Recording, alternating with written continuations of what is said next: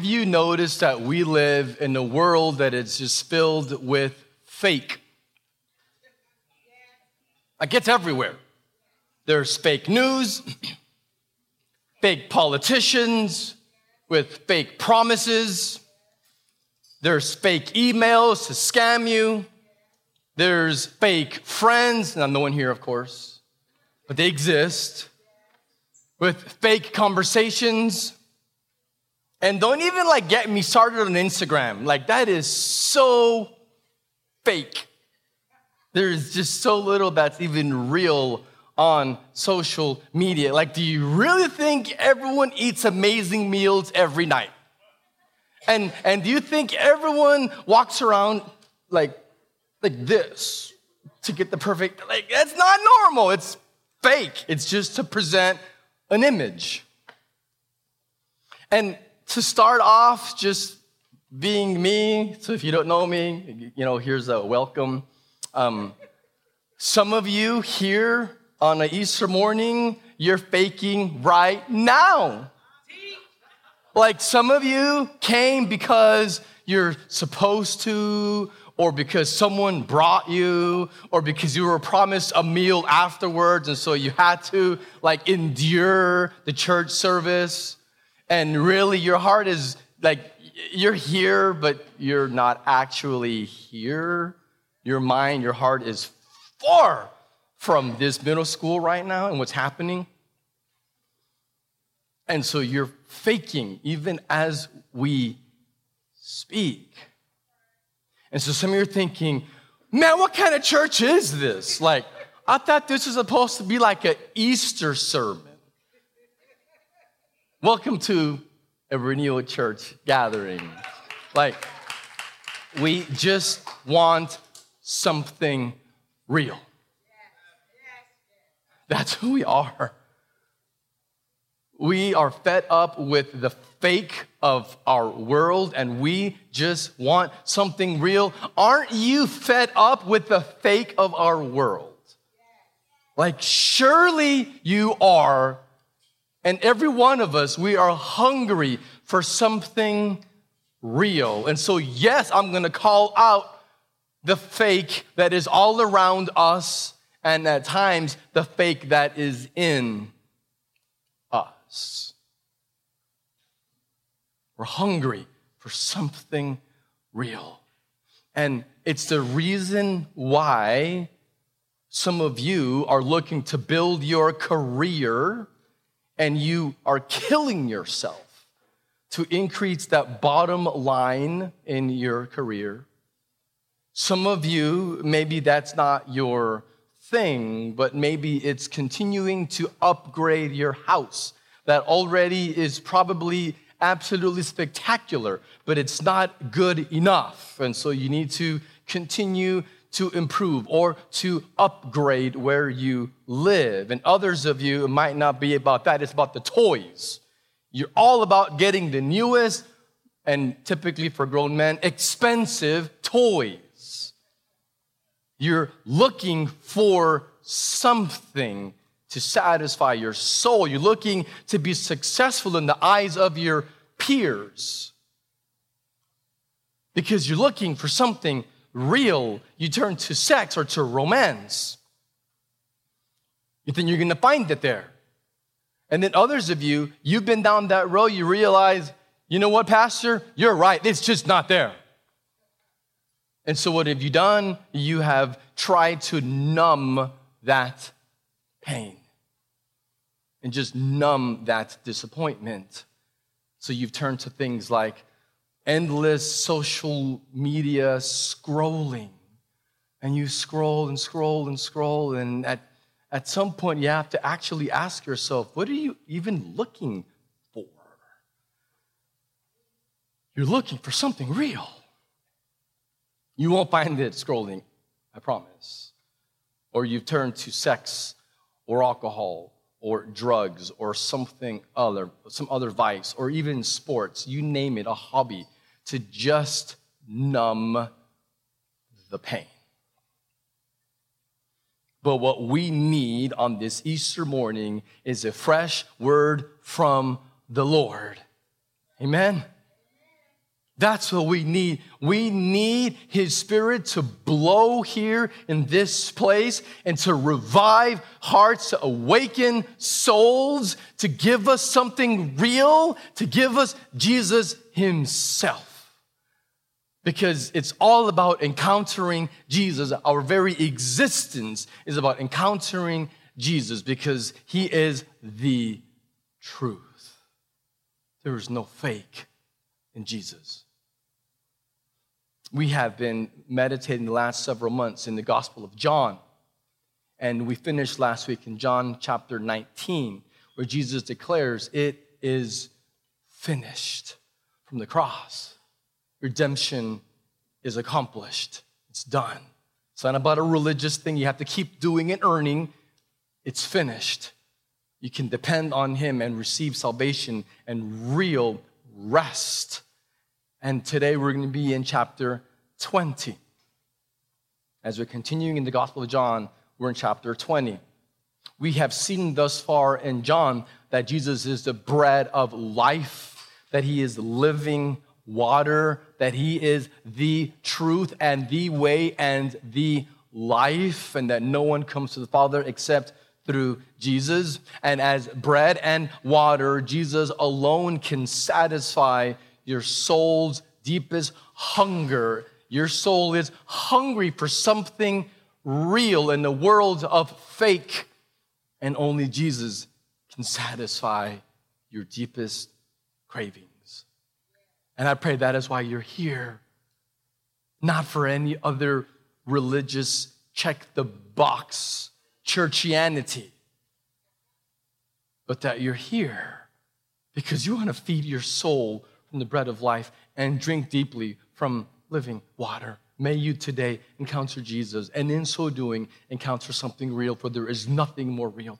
Jesus is truth embodied. So, as we look at chapter 20, where chapter 19 ended, Jesus is buried. He died at Friday at 3 p.m. And at that point, the kingdom of darkness led by Satan was throwing a massive party.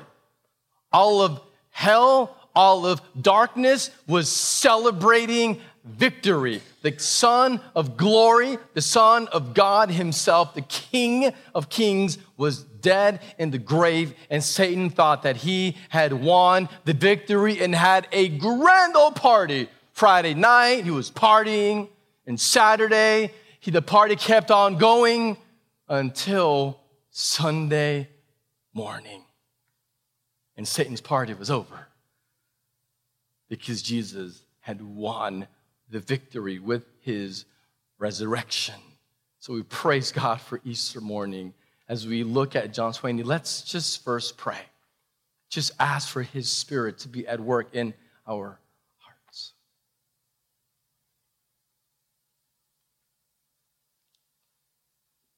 Oh God in heaven, who are we?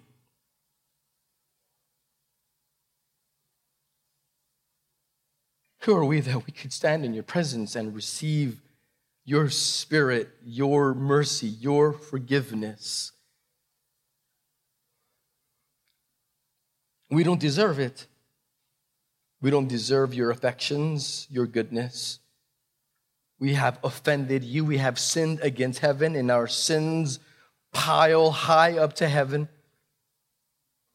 And no religious effort can change the reality that we are sinners under the curse of sin and death. And yet, this morning, we praise you for the power of the resurrection.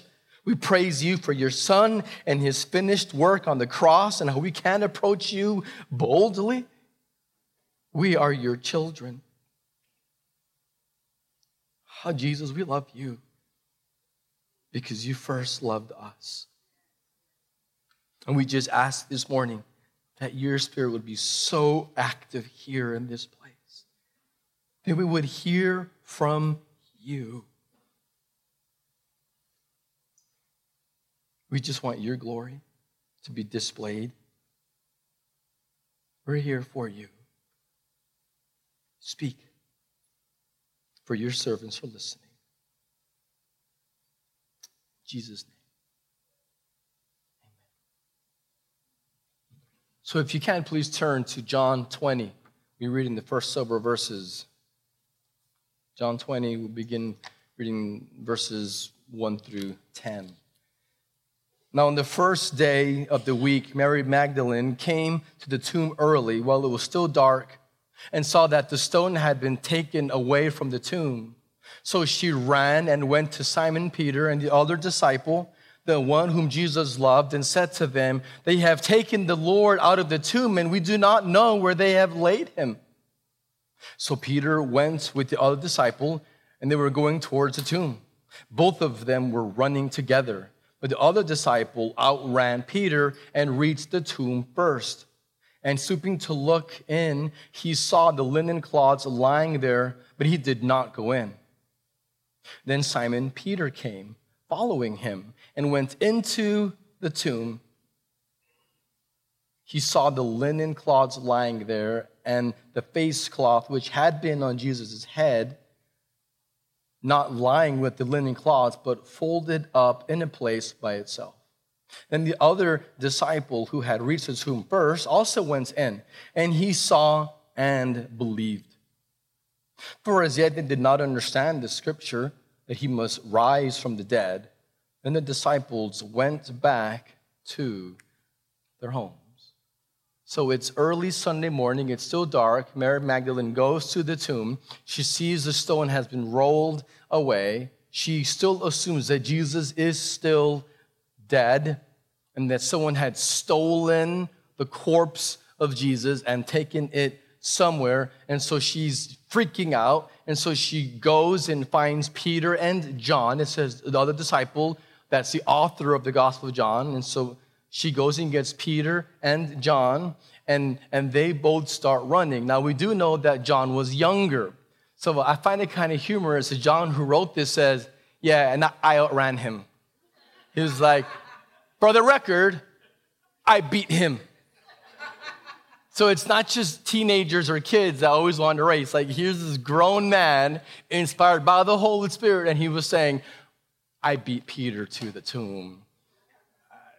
He was likely younger, thinner, I don't know, but he beat him. And yet, John deferred to Peter, who was the leader of the 12 and the spokesman for the 12. And so John deferred to Peter. He got there first, kind of looked in the tomb, saw the linen cloths, but he didn't go in. Peter finally comes up behind, and then Peter goes in first, and he sees that the cloths are there and that it folded up neatly. And then John goes in after Peter says that he went in the tomb and it says, and he believed. He dared to believe. He didn't fully understand, text then says, that they didn't fully understand the Old Testament prophecies of the Messiah having to die for our sin and then be resurrected. They didn't quite totally get that, but John began to believe. Isaiah 53, which was written about 700 years before Jesus' resurrection, verses 10 through 12 describes the Messiah being crushed, made an offering for our guilt, who bore the sins of many. And so it describes the Messiah dying, and but then it also says that God shall prolong his days, which is pointing to the resurrection. Another example is Hosea chapter 6, verses 1 through 3, describe the Messiah who would suffer, who would die, but then be raised on the third day. It says that we may live before him. This is just two examples of many in the Old Testament where the Messiah was prophesied to die for our sin in our place as the sacrificial lamb, and yet that he would be resurrected. Not to mention multiple times that Jesus told his disciples just, just on Thursday night, a few nights, this is Sunday morning, just Thursday evening, Jesus told them, I'm going away for a little while, but then I'll be back and the joy is going to be made complete. So Jesus was already telling them a few nights earlier, I'm going away, but I will come back. I will resurrect. And he told them in John 11, I am the resurrection and the life. And so this is, it's not like it was a surprise, and yet they, they couldn't fully understand how the cross was God's eternal plan from eternity past. It was all about Messiah coming and dying to redeem a people who will praise him from all nations forevermore. It was always about the cross. So they saw Jesus die. You can only imagine that when John was there and he was seeing Jesus hanging on the cross and dying, that you just know he was thinking to himself under his breath, saying, Come on, Jesus, come on. You've got the power. Just get off of that cross and squash the Romans. All their hopes died on Friday at 3 p.m when Jesus breathed his last and gave up his spirit, their hopes died. And so now on Sunday morning, when they're seeing this empty tomb, it was just so much to take in. And yet, John began to believe because it wouldn't make sense for robbers to have taken his body. They left the linen cloths there. When robbers come in, they take everything. Furthermore, when robbers come in, they're in a hurry. Like, no robber ever breaks in and just takes his time. Like, you're in a rush. And so, to go in and to take the body, and, and then to take the time to neatly fold the cloths and, and arrange them, that doesn't, like, robbers don't do that. If you ever had your house broken into, you know robbers aren't neat. They leave a mess. That's normal robbery. And so for a robber to come in to take the body and to lay it neatly is illogical. And so John was already seeing this and saying, oh no, there is more here. He didn't fully get it, but he began to believe. He literally dared to believe that is it possible? His faith was rising, believing Jesus indeed had resurrected. And they're just thinking, could this be? And they go home.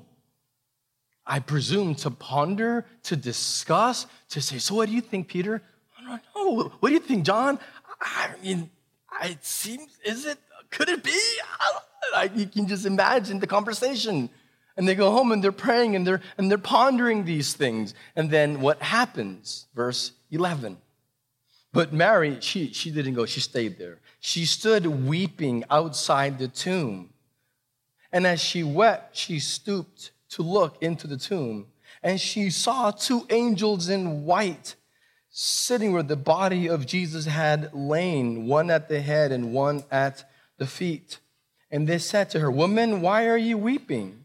And she said to them, They have taken away my Lord, and I do not know where they have laid him. Okay, I don't know what she was thinking, but if you see two angels in an empty tomb, like you would think that that would like tip you off that there's a miracle that just happened. But I don't know. I mean, maybe she didn't have her glasses on. It was maybe it was still dark. Maybe she was so overwhelmed with grief and shock. She just wasn't thinking clearly, like this fog of war type scenario. Like she just couldn't think. And she sees these two angels, and she the processes really aren't firing fully and she's just in shock and she's talking to the angels and it doesn't like register. Those are angels. But they talk to her and they say why are you crying? And then she answers them they have taken away my lord and i do not know where they have laid him. And then having said this she turned round and saw jesus standing but she did not know that it was Jesus. And Jesus said to her, Woman, why are you weeping? Whom are you seeking?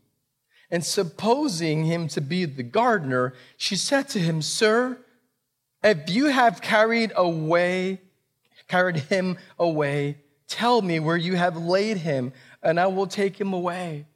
She is so overcome by grief and so much shock that she, she doesn't even recognize Jesus. And Jesus said to her, Mary. He says her name, Mary. And she turned and said to him in Aramaic, Rabboni, which means teacher. And Jesus said to her, Do not cling to me, for I have not yet ascended to the Father, but go to my brothers and say to them, I am ascending to my Father and to your Father, to my God and to your God. And Mary Magdalene went and announced to the disciples, I have seen the Lord, and that he had said these things to her. She is weeping and she turns, and then Jesus calls her name. And that's when she knew. Because Jesus already told us, My sheep hear my voice.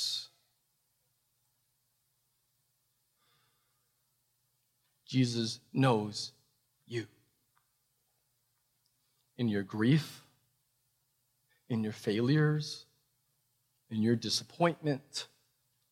He sees you in your weeping. He knows and He loves you. And He calls you by name. And that's when she realized, oh my goodness, it's Jesus. He's standing, he's breathing, he's moving, he's living, he's victorious, he's in full majesty. The grave could not keep him. He's conquered death and he calls her name. And what does she do? She does exactly what I think about all the time. What I look forward to doing one day is running to Jesus and just holding him, just hugging him, and just not letting go. And Jesus must have been of those hugs. You, you know those hugs where someone hugs you and it hurts? They're like, oh, you're hugging me too hard. That was Mary. Just probably felt so down. It was just clinging to him and just loving him because he's alive. And he tells her, hey, hey, let go. Like, it's going to be okay. Like, you don't have to cling to me. I'm not leaving yet. He spent the next 40 days with them. He tells them, I have work to do. I need to go meet with my brothers. Like, we'll, we'll have time for this. We'll have an eternity for this. But right now, I have some work I have to go do. I need to get my, my brothers ready because I'm going back to the Father. I'm going to ascend to my throne in 40 days. And she goes and finds the disciples and tells them, I have seen the Lord. He is risen. Can you just imagine the combination of fear and like excitement and uncertainty and just pick an emotion? They, they probably were experiencing all of them in overload, seeing Mary She's overwhelmed. Because don't think that she came and said, Hey guys, so guess what? Like she came in frantic and screaming at top of her lungs, saying, I have seen the Lord. Like just going crazy. And so, what happens with these disciples after they hear his testimony from Mary and they've seen the empty tomb themselves. Verse 19. On the evening of that day, so the same day, but now it's evening, the first day of the week, the doors being locked where the disciples were for fear of the Jews. Let's just stop there for a second. They just saw the empty tomb, and Mary just told them very clearly, He is alive. He's resurrected. And yet, there they are, afraid, hiding behind locked doors. They, they still didn't get it. They're afraid.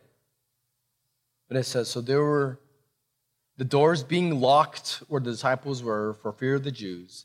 Jesus came and stood among them and said to them, Peace be with you. When he had said this, he showed them his hands and his side. Then the disciples were glad when they saw the Lord. I think that is like the biggest understatement in the whole Bible. Then the disciples were glad when they saw the Lord. I mean, yes, it's true. It's inspired, authoritative, inerrant, infallible. They were glad. But the level of gladness must have been just overwhelming. Can you just imagine that room when they see Jesus? The doors are locked, and Jesus appears to them alive in the flesh and shows them his scars. And they were glad. They were glad. It was exceeding rejoicing, the hollering, the excitement, the hugging, the, the reunion, the gladness of seeing Jesus alive and well. And it says, and they were glad. Their hearts were so joyful when they saw him. Jesus said to them again, second time, Peace be with you. As the Father has sent me, even so I am sending you. When he had said this, he breathed on them and said to them, Receive the Holy Spirit. If you forgive the sins of any, they are forgiven them. If you withhold forgiveness from any, it is withheld. Now, Thomas, one of the twelve, called the twin, was not with them when Jesus came. So the other disciples told him, We have seen the Lord. But he said to them, unless I see his hands, the mark of the nails, and place my finger in the mark of the nails and place my hands into his side, I will never believe. Eight days later, his disciples were inside again, and Thomas was with them. All of the doors were locked. Jesus came and stood among them and said, Peace be with you. Then he said to Thomas, Put your fingers here and see my hands, and put out your hand and place it in my side. Do not disbelieve, but believe. And Thomas answered him, My Lord and my God. Jesus said to him, Have you believed because you have seen me? Blessed are those who have not seen and yet because at its essence, faith is not seeing. One day, our faith will be made sight. We will see him on this side of heaven. We have this assurance, this confidence in what we're waiting for, even though we have not seen it. We are not focused on the things that are seen because those things are transient. We have our eyes set on what is unseen because those things are eternal. Again, twice you see them hiding behind closed doors. And three times Jesus says to them, Peace be with you, and shows them the marks, the actual signs of redemption of how he paid the price for them to be set free, for all of us to be set free from our sin. So, what you're seeing here is this remarkable union where Jesus then breathes his spirit onto them. And he says, As I have been sent, now I am sending you. We have a purpose, we have a mission, we are a sent people. Thomas wasn't there the first time. Eight days later, he is there. And when he sees Jesus and his scars, what is the response to seeing, to encountering Jesus? What is his response? Worship. He calls Jesus my Lord and my God.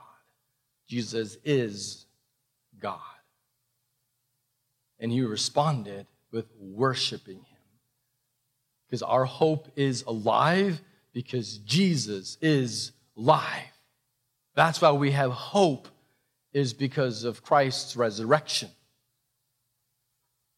This is the evidence right here. The resurrection is the evidence that he is the truth and the way and the life, and that no one goes to the Father except through Jesus. And the resurrection is the evidence that only he can accomplish that. As we look at this text, there are three themes that there's a lot, but three specific ones that we'll focus on this morning that I want to show you and show why they matter. Because of the resurrection, Jesus now offers three realities. One, because his resurrection, he offers us now real peace. He offers real peace, not empty, fake peace like our world offers us. The world tells us go go after all of the different things under the sun and you can find peace you can find real joy but it's just empty. Well jesus offers real peace. He tells them peace be with you. The word there is shalom. In the bible the word shalom is a very rich word. It describes peace but it means this wholeness a not being divided. It describes well being Shalom is peace with God.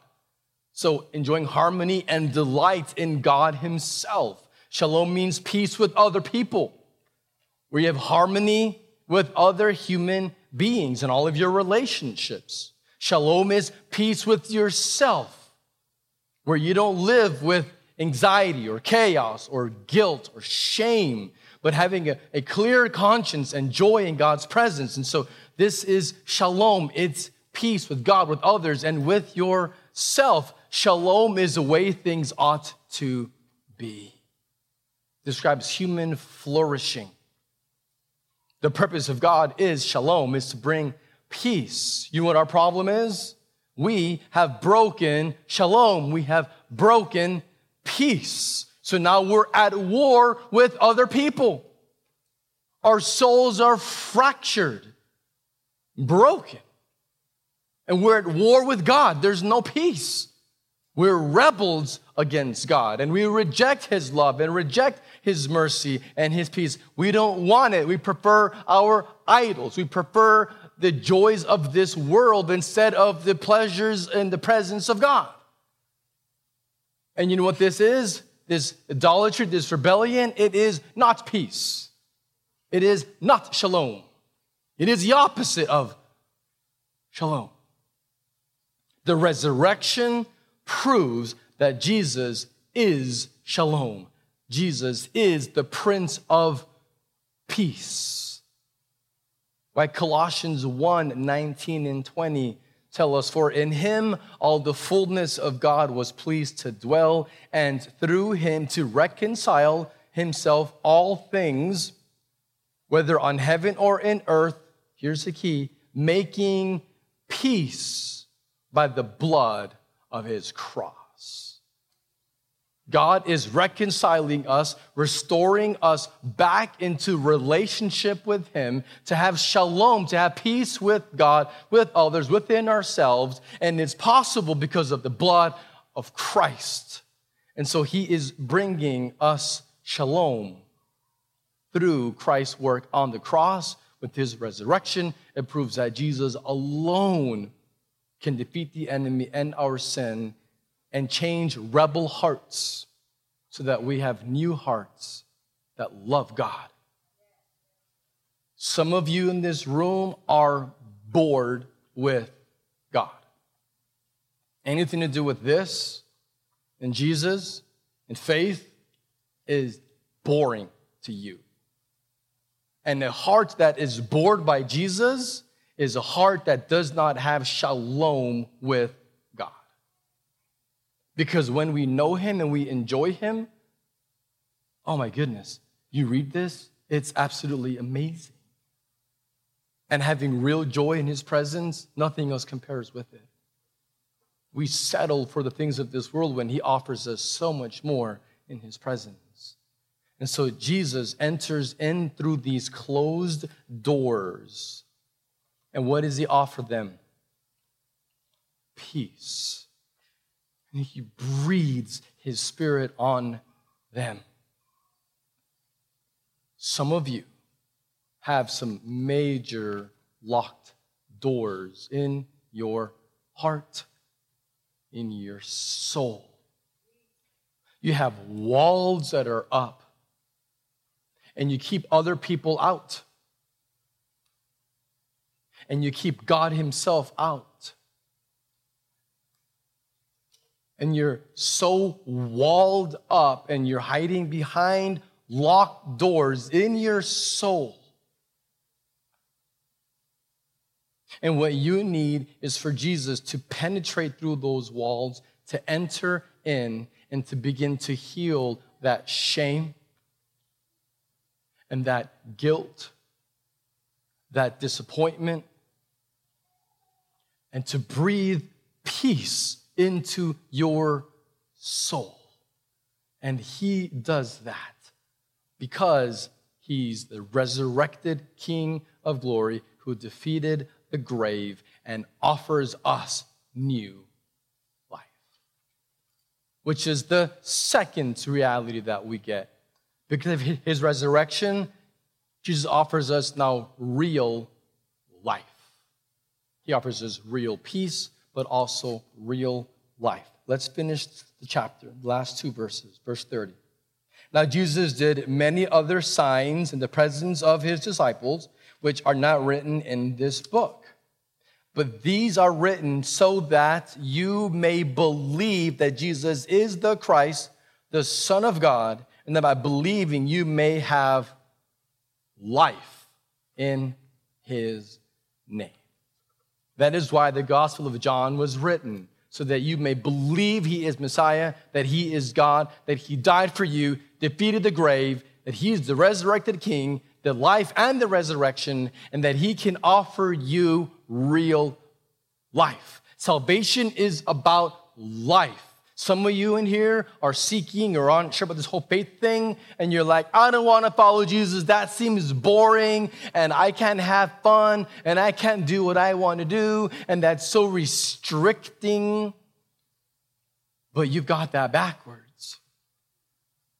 You get freedom a heart that actually desires righteousness and that desires the things of God, a heart that loves Jesus and that has real life, a resurrected life. We are dead under the curse of sin and death. Left to ourselves, humanity, every one of us is spiritually dead. We don't have hearts that love God or that desire Him, and we have no capacity to obey God. And so we are enslaved to our sin. And understand what's going on here with Jesus dying and resurrecting. Because the sentence for sinning against an eternal, holy God is an eternity of condemnation. And so, if you reject Christ and you say, I don't need that church stuff, that religion thing, peace out, I'll see you next Christmas, maybe next Easter um, when you die, you will pay for your sins. Because every single sin will be paid for. Every single last one.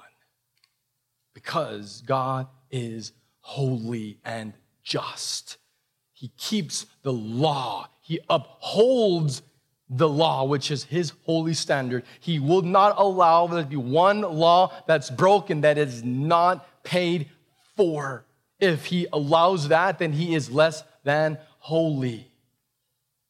And so, either as humans, we can pay off our sin debt to an eternal God for eternity, paying for that sin in hell, or you can trust in Jesus alone, who said, It is finished. And because he is eternal, he could pay our infinite debt in a few moments on the cross. And so that is the absolute wonder of the cross is our debt is paid in full if we will trust in the finished work of Jesus. And when he's breathing his spirit, understand what he's doing.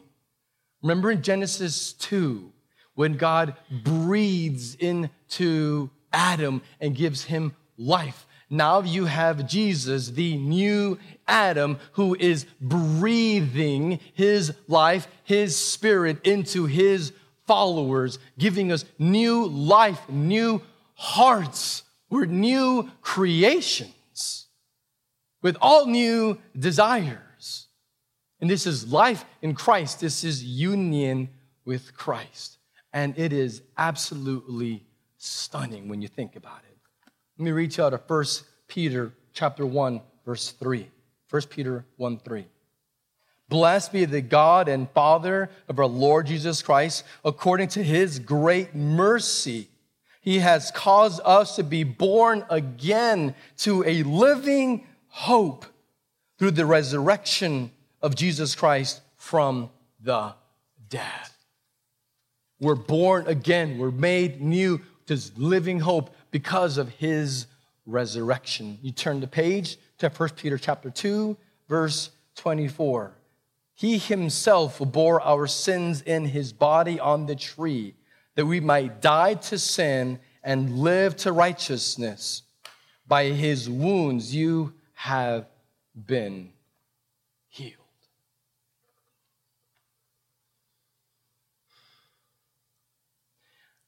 If that doesn't light a fire in you, then your wood is wet.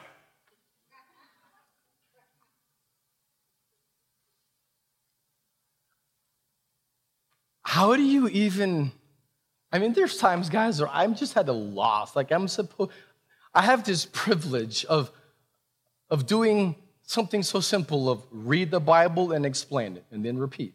Read the Bible and explain it and then repeat. Read the Bible and explain it. That's what preaching ought to be. Like, I don't know, like, I don't have time for stories or jokes. Like, I'm funny by accident sometimes. Eternity's in the balance. And, and you read this inspired word of God, and then and then to like give commentary on it, sometimes I feel so inadequate. Read this. Will you feed your souls from this? And in it find life. That Jesus died in our place that we would have this living hope. He bore our sins so that we could be forgiven and live and have our souls healed and have real life. Jesus came to give us life and give it in abundance, it says in John 10 10. Life abundantly, overflowing with, with blessing. And yet, I, I fear like so often, I don't know, like we don't live that abundant life. And I, I was thinking back this week on one year ago, Easter. Where were we? We were all locked up in our houses. I had to record an Easter service in front of a camera in the backyard of one of our members. Now it's a beautiful garden, it's an amazing backyard, but still, like I wasn't able to enjoy the people of God together. And I think of this world, like we live now in this COVID world. And what is the message of the world with COVID? People are dying. Billions, literally billions are in fear of dying. And, and what is the world's message? Avoid other people, avoid worshiping God together, or you might die. And then there's this message we can do this together. We're in this together, apart with masks that hide the glory of God, which is in your face. Because your face reveals the glory of God.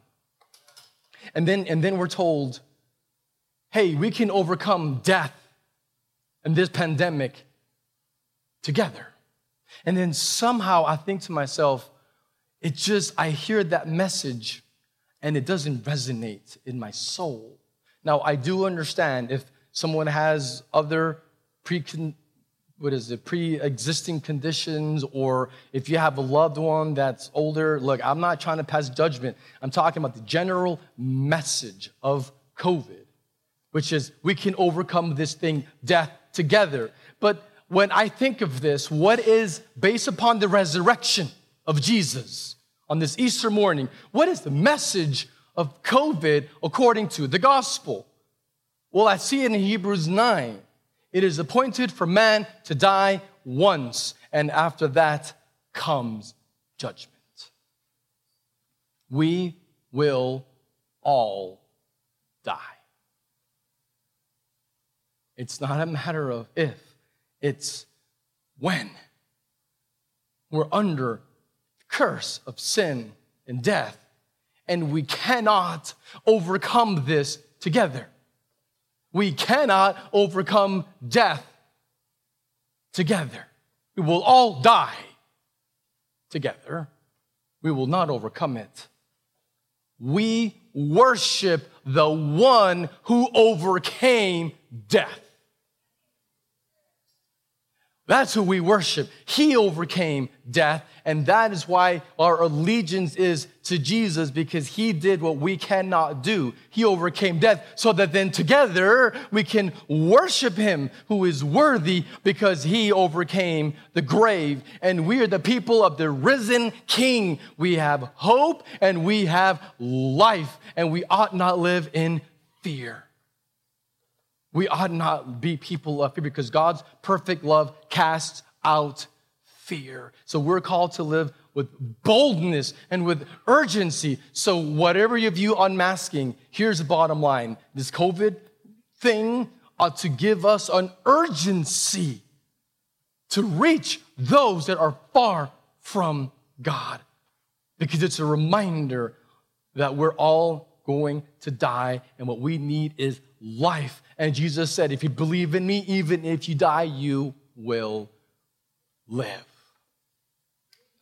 It's all about life in Christ and this hope that we have. And then I've been asked, Pastor, what if you get infected? I don't know, like this sounds so so righteous. I hope you know my heart, but I mean, honestly, did Jesus not get infected with our filth? Are we so afraid of getting infected with the filth of each other when we're all being cleansed by the blood of Christ? We should not see each other as infections or as disease carriers. We should see each other as image bearers of God. Yes, this is on my heart, clear. But I truly believe that the resurrection has something to say about how we think about COVID. We have real peace, we have real life. Lastly, as we close, because of Jesus, his resurrection, we have real purpose. His peace, his life, and his purpose. Verse 21, it says, Peace be with you. And he says, As the Father sent me, I now send you. We've been sent out to reach people, yes, in a pandemic world, willing to risk our lives so that we can see other people made new and forgiven and to realize how utterly amazing Jesus is. See, death could not hold Jesus because it has no claim on him. And so we share in his death and his resurrection. We are in Christ. And so claim death has no claim on us either. Death, of course, could not hold him. And so Jesus stands in victory, and so we can stand in victory. We really have been bought by this blood of Christ. And so we should live like it live filled with joy and hope. Like we should be a people that are joyous. I see believers that don't smile, and it just doesn't make sense to me. We should be people of joy and people of hope because we have His peace, His life, and His purpose, this soul satisfying purpose to reach those, to spread His renewal to Bill County and the world we have Spirit of God breathed into us. And so may we live like it.